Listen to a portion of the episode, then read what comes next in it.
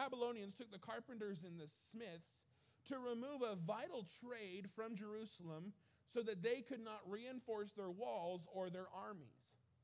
You need several things to build up a wall. You need a carpenter, you need someone who knows what they're doing, and you need a smith to forge metal for either defenses or weapons. So, what Babylon did was this psychological warfare by taking out all the people that could reinforce them for rebellion. So, we see this situation is not good. And he says who he sends the letter by, by the hands of, El- of Elash, uh, Elisa, the son of, of Shaphan and Gemariah, the son of Hilkiah, whom Zedekiah, king of Judah, sent into Babylon, to Nebuchadnezzar, king of Babylon, saying.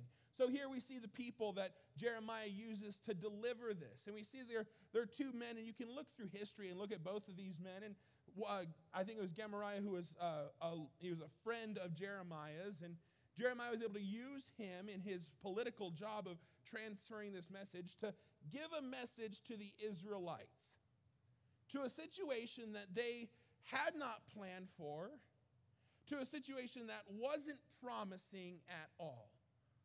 We read the book of Daniel, and you can see what it's like to be a firsthand, uh, I guess, victim of the captivity with Daniel, Shadrach, Meshach, and Abednego. Young boys, not, not much older than maybe 16, 17, taken away from their home and uh, mutilated and enslaved to the service of a wicked king. And that's the way for every person who is taken away to Babylon. They're in a strange place with a strange king, strange customs, and God is no longer there with them. We know at this point the Temple of Solomon would have been torn down by the Babylonians. The very presence of God for the, for the Israelites is carried away. You see, I'm not a patient person. I'm not going to lie. I've always struggled with the idea of being patient. That's waiting when, when I'm, I'm, I'm, I struggle being patient when I'm waiting for something, whether it was waiting for Christmas to come 20 something days away, um, 29, 29. Uh, whether it's my birthday, uh, when I was a kid, summer break. How many of you kids just can't wait for that summer? Okay, how many of you teachers can't wait for that summer break? I saw Heidi go back over here, like, oh, pick me. I remember uh, November, we always took a trip to Missouri for a week, and that was always a highlight of the year because it was Tyler, Kareth, myself, and dad, us four. We hop in the car and we go to Missouri for a week. I always felt bad. It's like we're leaving mom behind, not realizing that was mom's favorite week of the year, probably. She's like, I can cook what I want, I can eat what I want, don't have anyone clinging on me all the time. But I remember it was like, man, I cannot wait until I get there. And I would get caught, so caught up in wanting something different. How many of us have said that? I cannot wait until fill in the blank. Raise your hand if you've been guilty of saying that. I cannot wait until I'm in a better job. I can't wait until school is out. When I was in college, I can't wait till I'm finished with school. I can't wait till I start to feel better. I can't wait until I'm out of debt. I can't wait to get a hold of this sin issue or this addiction or, or my bad attitude. I can't wait till I get into a better house or I can afford something better. We all have those moments, and it isn't a bad thing all the time to hope and wish for something better. But what happened when we decide to let until take up more time than it should? Have you ever been consumed by that I cannot wait until thought? Well, that's the only thing you think about when you wake up. Man, I can't wait till I get into a better house. Man, I can't wait till I get into this. I can't wait till I'm financially independent. What happens when we come to a place where we think, where all we think about is what may happen instead of what is happening? The nation of Israel here was placed into a predicament where they've been taken captive by Babylon. Jerusalem is left without a temple, without a wall, without its leaders, and now the Israelites are forced to wait in captivity.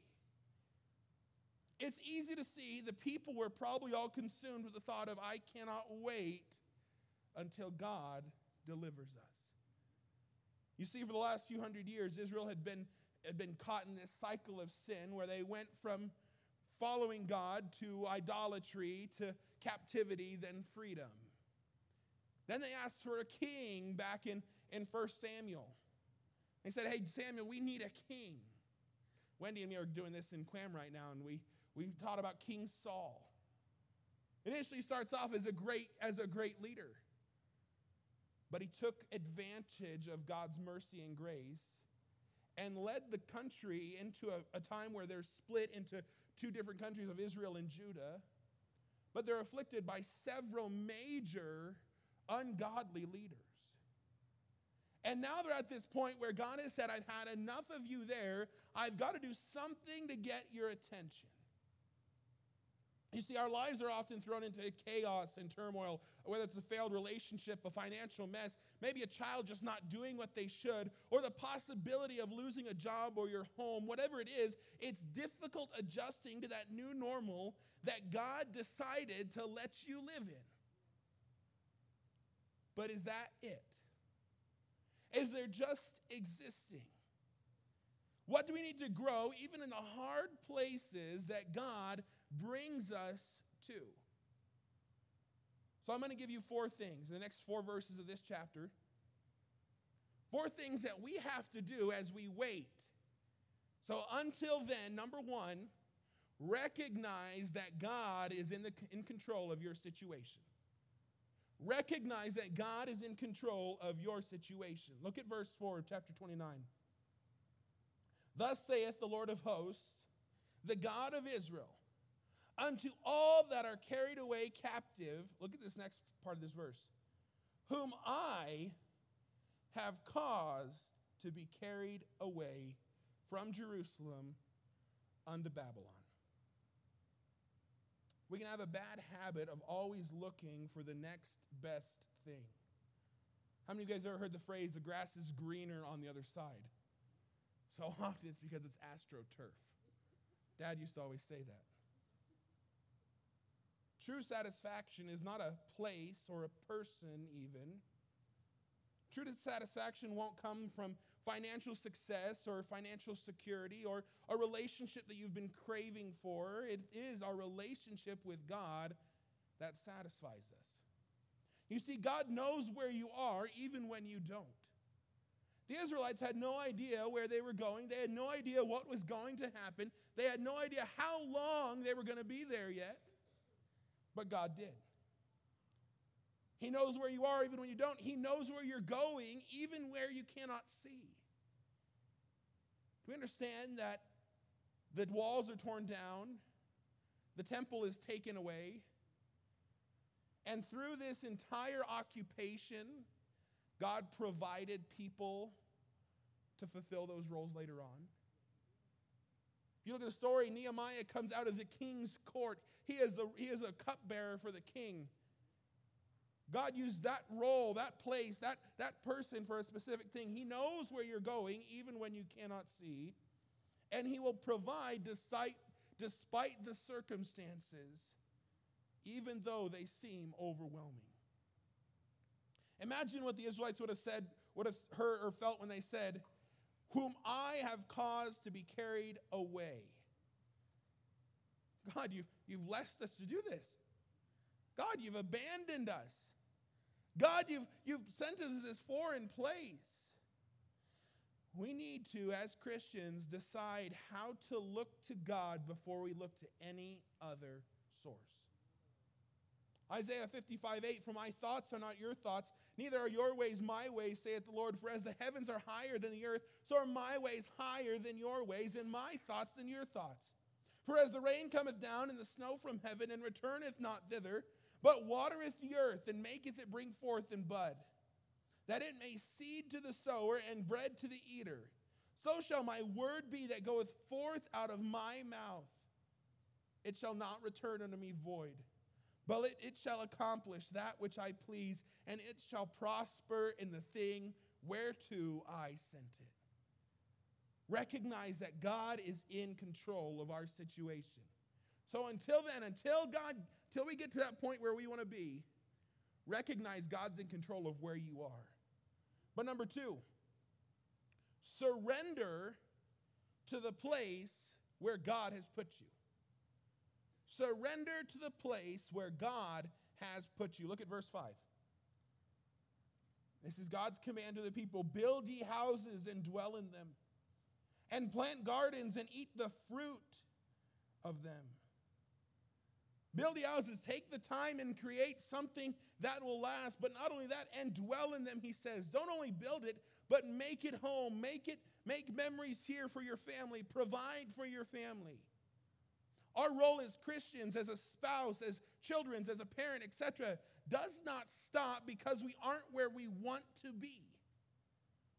Instead, God has given us a role in the waiting time that we can invest in both ourselves and the people around us. When I was in school, I, this was a bad habit, and I don't know if Wes and Laura and my, de- my parents would say the same thing. You go to a Bible college, and the entire, I guess, most of 90% of the motivation is to get out into ministry. Most of the kids you meet, most of the guys in the dorm or the girls in the dorm, their goal is to be in some form of ministry, whether that's as a teacher, a youth pastor, a pastor, a missionary, an evangelist, whatever it is. Their passion and their goal, their calling is to go into ministry. But so often, so many of them lose their ministry in Bible college, hoping for the ministry that they may have one day. I was in school with a kid, great guy. I remember he was the kind of a star star student. Everyone loved him. And we thought he was going to do awesome things. I remember about junior year, he started getting really, really discouraged. He's like, you know, I'm done with this, I'm done with the classes, done with the rules, I'm done with the handbook, I'm done with, with all this mandatory stuff, I'm done with the dorms, I'm done with all of this stuff. And you saw him lose his joy for ministry.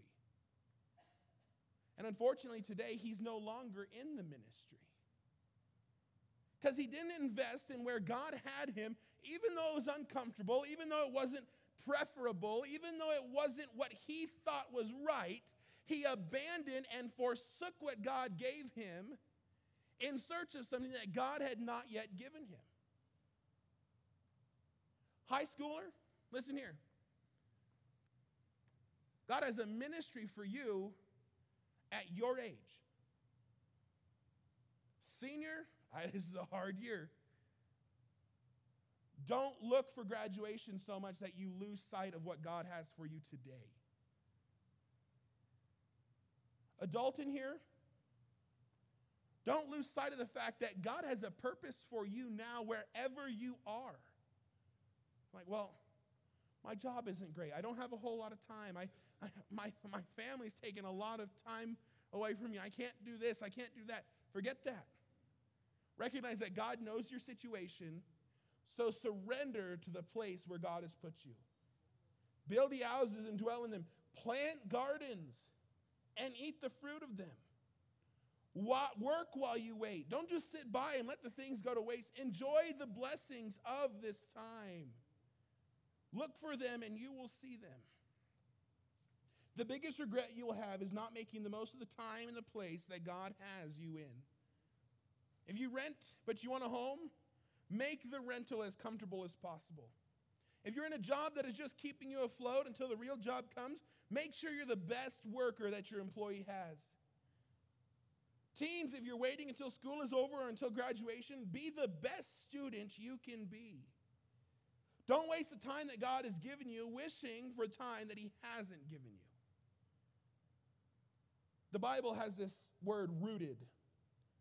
It's a pretty, it's a discussed topic in the Bible, and the most famous passage is Colossians 2, and it says this As ye have therefore received Christ Jesus the Lord, you've been saved, you've accepted Christ as your Savior, so walk ye in him, rooted and built up in him and established in the faith, as ye have been taught, abounding therein with thanksgiving.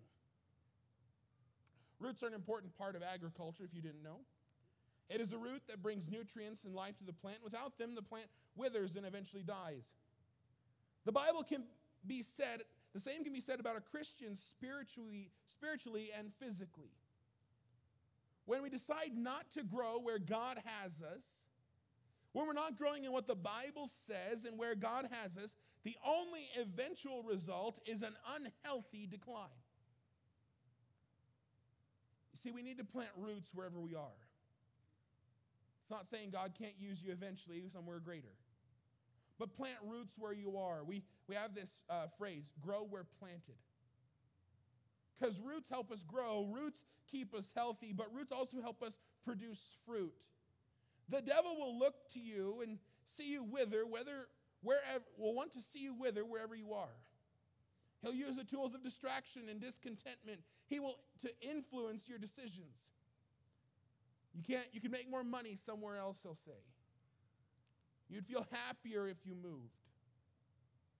You'd feel more financially secure if you moved to a less liberal state. You're holding yourself back there. This cannot be what God wants you to do. Those little lies that Satan plants in our life, those little things that Satan plants in us to get us distracted and to, to neglect where we are, are just there to cause us to fall. God commands, not recommends, commands that the Israelites who are taken captive here to make Babylon their home to plant roots and watch God provide. We need to make sure that we are not neglecting what God has already given to us for the hope that maybe He will give us something better in the future. I say, I, have said this to, I, I've been told this as a worker, and I've, I've said this to people. How can I trust someone with the responsibility if they're neglecting the responsibility I've already given them? You, you business owners in here know this. I'll use James as an example. James, you have a lot of guys that work for you. If the guy can't, if let's, I'll use Austin for an example. Austin's fun to pick on. Austin's a hard worker. Austin does a lot. I mean, he's proved himself as a great worker, so I, he's got thick skin. But Austin's first day on the job, they're at a work site, and James says, Austin, I need to go unload that bunk of lumber. Not a fabulous job. You just stack wood from one place to another. It's not really the job that you're like, man, I'm in construction to stack wood. You're not really doing that. But Austin can go and he can throw a fit saying, This is not why I got into this business. This is not what I want to do for the rest of my life. And he can throw a fit. Why would James trust Austin to do something greater down the road? Ladies and gentlemen, God's given us a role right here and right now. And if God can't trust us with that role, whether it be a Christian, a parent, a church member, a neighbor, a father, a daughter, a wife. If God can't trust us with that little role, how can we expect Him to give us something greater down the road? Now, thankfully, Austin does a great job. Austin helped cover all these. I mean, he's done a lot. So, Austin's a good worker, so we don't have to worry about that. Don't make fun of Austin later. But we have to be surrendered to the place where God has put us in, but we have to be willing to cultivate that place that God has put us. Don't look for something greater when you can't handle what God's already given you. So surrender to the place that God has put us. Thirdly, invest in that place. Invest in that place. Look at verse 6. Take ye wives and beget sons and daughters, and take wives for your sons, and give your daughters to husbands, that they may bear sons and daughters, that ye may be increased there and not diminished. There's a difference between existing and investing. We can exist anywhere. But God wants us to find value in the place where we are. This is often the hardest part when we are in an uncomfortable place or we're still adjusting to where God has put us. We don't like where we live. We aren't thrilled with the lack of relationships we have. We despise trying to adjust to maybe it's adjusting to being single again or but God has given us hope and he's given us alternatives to what we're longing and pining for. You know what to do? You want to want to know how, what to invest in? Number 1, invest in your family. Invest in your family, the people who will not leave you. You recognize you might feel completely alone. Invest with that person who's next to you. Invest in your church. The Bible calls this the pillar and ground of truth. It's the foundation that will uphold you. Invest in the place where you worship. That might mean getting involved or, or attending more than just one service, but invest in your church and invest in your community.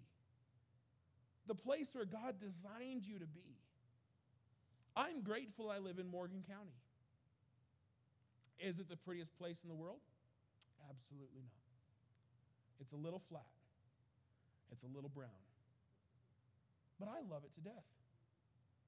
I remember the day I surrendered to stay out in Lancaster. Those of you who ever been out to Lancaster, it's really not a great place. Is it Greg? Where's Greg? Greg loves Lancaster. He's all about asking about Joshua trees. He loves Joshua trees. Joshua trees are these demonically looking like cactus things. They're really freaky. But I remember when I was in Lancaster my senior year, they had offered me a job at the church, and I remember I was struggling because it's like, I'm graduating. The last place I want to stay is here. I grew up in a very small church, in this church. I grew up knowing a lot of people's names. I could go to this person, this person, I knew them all. Now I was in a church that had a membership roll of close to 6,000. I remember going in on a Sunday morning and I might know a grand total of maybe four or five church members. And I was like, God, I don't want to stay here. I was like, I'm not gonna, I don't, the job they're offering me is fine, but it's not, it's not stellar. It's Lancaster. It's not the prettiest place. And I mean, the beach is an hour away, but I'm not a, I'm not built for the beach. I, I don't, I'm not, I'm a mountain person, like Sasquatch all the way. But I remember I was like, God, I don't, I, I don't know if this is where you want me to be. And I remember struggling and struggling and struggling. And one night I had it. I was in my room. It was about midnight, and I had it. I was like, okay, God, you and me, we're nailing this down tonight. I told God, I said, I'm going to go find a quiet place, and I'm not leaving there until we figure this out. So I remember going in the worship center auditorium. It's about one in the morning at this point.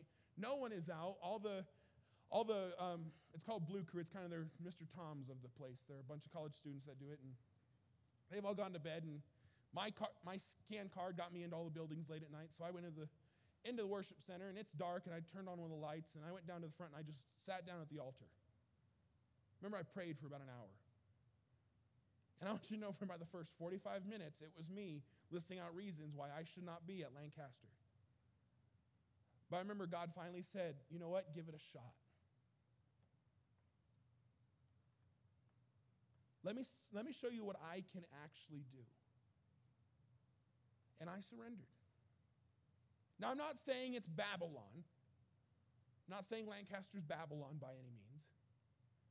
But I remember the moment I surrendered, I accepted the job the next day and I started working that next week and I joined the church the following Sunday. And I remember the more and more I sat in, the more people I got to know.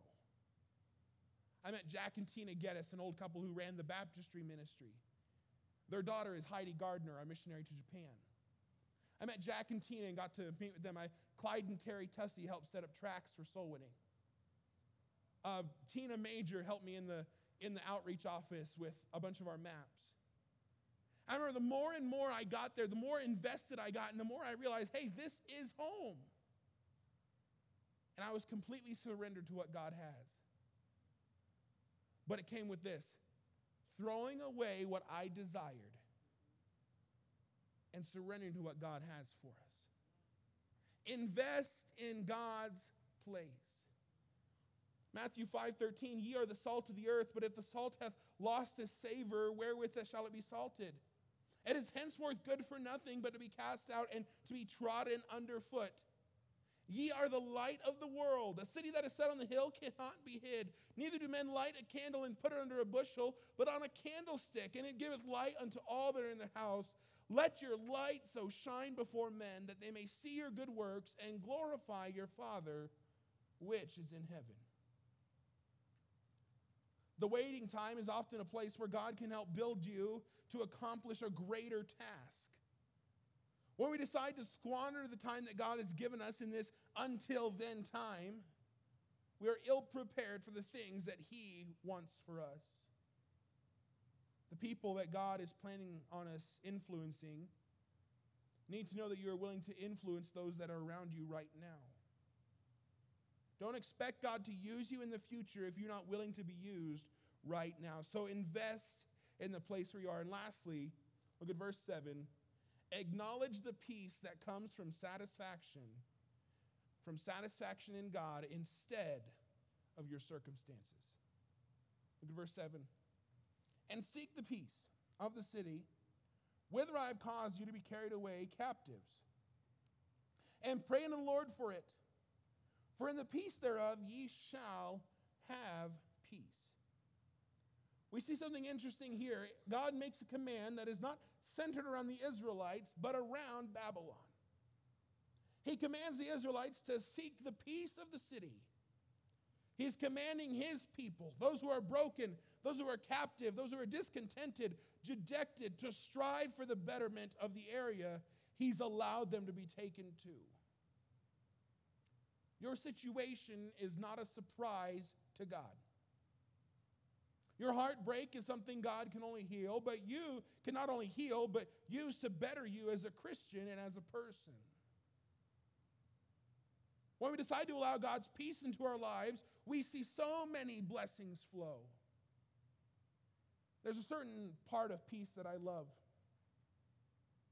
There's a picture. I, I should I've, i need to find it and put it up. There's a painting I, a pastor in chapel one time promoted called Peace. And it's this rocky mountainside, and you can see it, and the wind's blowing, and there's rain. And it looks pretty terrible. But if you look closely, nestled in the, in the, rock, in the rocky mountainside is a little bird in a covered nest. And it's titled Peace. Peace is not the absence of trials, but the willingness to surrender to God during them. Peace comes from accepting God's circumstance. Peace comes from loving God's place. And peace comes from growing in your role in God's design. Psalm 37 3 Trust in the Lord and do good. So shalt thou dwell in the land, and verily thou shalt be fed. Delight thyself also in the Lord, and he shall give thee the desires of thine heart. Commit thy way unto the Lord. Trust also in him, and he shall bring it to pass. And he shall bring forth thy righteousness as the light, and thy judgment as the noonday. I'm grateful that whatever we do, we can trust in God, knowing that he will bring the best stuff for us. Now, I'm not here to preach prosperity and saying that if you trust God, he's going to give you everything you want. But I will say this you trust God, you won't have to want for anything. He'll give you that new desire. Discontentment is basically the lack of peace in what you have. You might not think that there's anything right now to be content in. Your relationships are damaged, your, your family's dissolving. That Thanksgiving might have been really hard on that for you guys. Get all those opinions around the Thanksgiving table and watch them fight. Dad mentioned that today. Your future isn't secure. Your livelihood may be in jeopardy. But I want you to know it's not over yet. God is still in control and wants to know you and wants a relationship with you. We need to stop focusing on what we don't have or haven't experienced and instead focus on what God has already given to us. Acknowledge that peace comes from satisfaction in God instead of satisfaction in our circumstances. And hopefully, we get to the point or we can claim verse 11 in Jeremiah 29. It's kind of a good verse for all of us to have. For I know that the I know the thoughts that I think toward you, saith the Lord. Thoughts of peace and not of evil, to give you an expected end. Ladies and gentlemen, we can come tonight we can come to a point where we say, you know what, I'm fed up. I can't wait until I get out of this situation. But what are you going to do until then? What are you going to do with the time that God has given you while you wait for something that He may give you? Recognize that He's in control. Surrender to the place where He's put you. Invest in that place. Acknowledge that peace comes from Him instead of our circumstances. Let's pray. Father, we thank you. We love you, Lord. Thank you for bringing us out tonight. I pray you help everyone tonight. Keep us safe as we go home. And Lord, I know it's a, it's a long, tiring day, but I pray that we can, inve- we can take something and we can apply it to our lives. But Lord, we can invest in those around us. Lord, I pray that each and every one of us can seek the peace of the time that we're in, of the place, with the family, with the person that we're with. Lord, just seek the peace in that time. We love you, Lord. It's your name we pray. Amen.